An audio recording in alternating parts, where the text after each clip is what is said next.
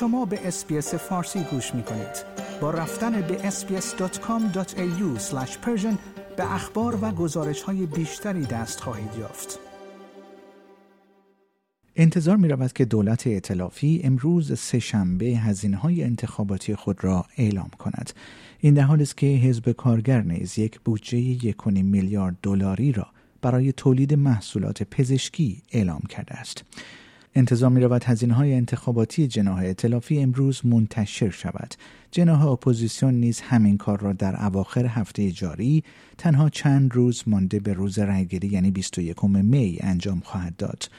علی‌رغم اینکه حزب کارگر در نظرسنجی ها پیشتاز است اسکات موریسون نخست وزیر استرالیا همچنان امیدوار است بتواند به عنوان رهبر حزب لیبرال در انتخابات آتی پیروز شود آقای ماریسون از پاسخ به این پرسش که آیا در صورت شکست پارلمان یا شکست حزب لیبرال در روز رأیگیری از سمت خود کنارگیری خواهد کرد خودداری کرد. او دوشنبه شب در برنامه 730 شبکه ABC گفت این چیزی نیست که من به آن فکر کنم زیرا به این سناریو فکر نمی کنم. نخست وزیر استرالیا گفت من روی یک چیز متمرکز هستم و آن اطمینان از ادامه کار دولت است.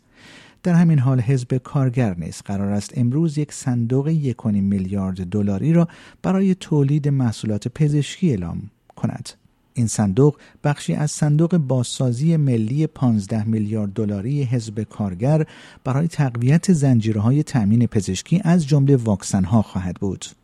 انتونی البنیزی رهبر حزب کارگر می‌گوید که او همچنین دستور توسعه یک طرح صنعتی تولید پزشکی را برای تعیین اینکه کسب و کارهای محلی چگونه می‌توانند قراردادهای دولتی منعقد کنند را توصیه خواهد کرد.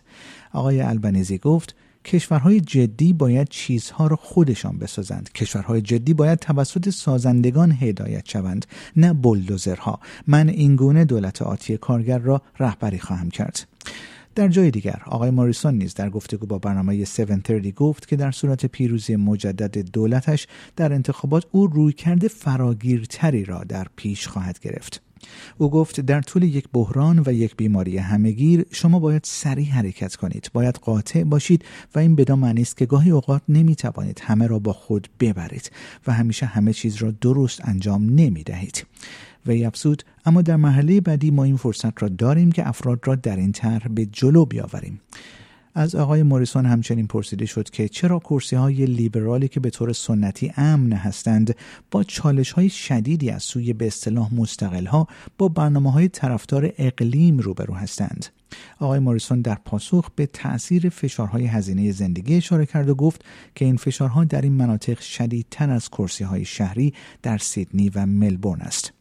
او گفت اعضای ما کار خارق العاده ای را در آنجا یعنی در کرسی های شهری انجام دادند. اما با گذشت زمان فکر می کنم بسیاری از این مکانها نسبت به بسیاری از مکانهایی که من در آن حضور داشتم کمتر در برابر تاثیرات اقتصادی آسیب پذیر هستند.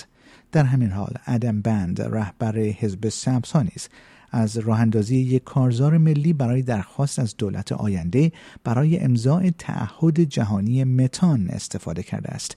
تعهدی که کشورها را متحد می کند تا انتشار گاز متان را تا سی درصد در دهه آینده کاهش دهند. آیا می خواهید به مطالب بیشتری مانند این گزارش گوش کنید؟ به ما از طریق Apple Podcast، Google Podcast، Spotify یا هر جای دیگری که پادکست های خود را از آن می گیرید گوش کنید.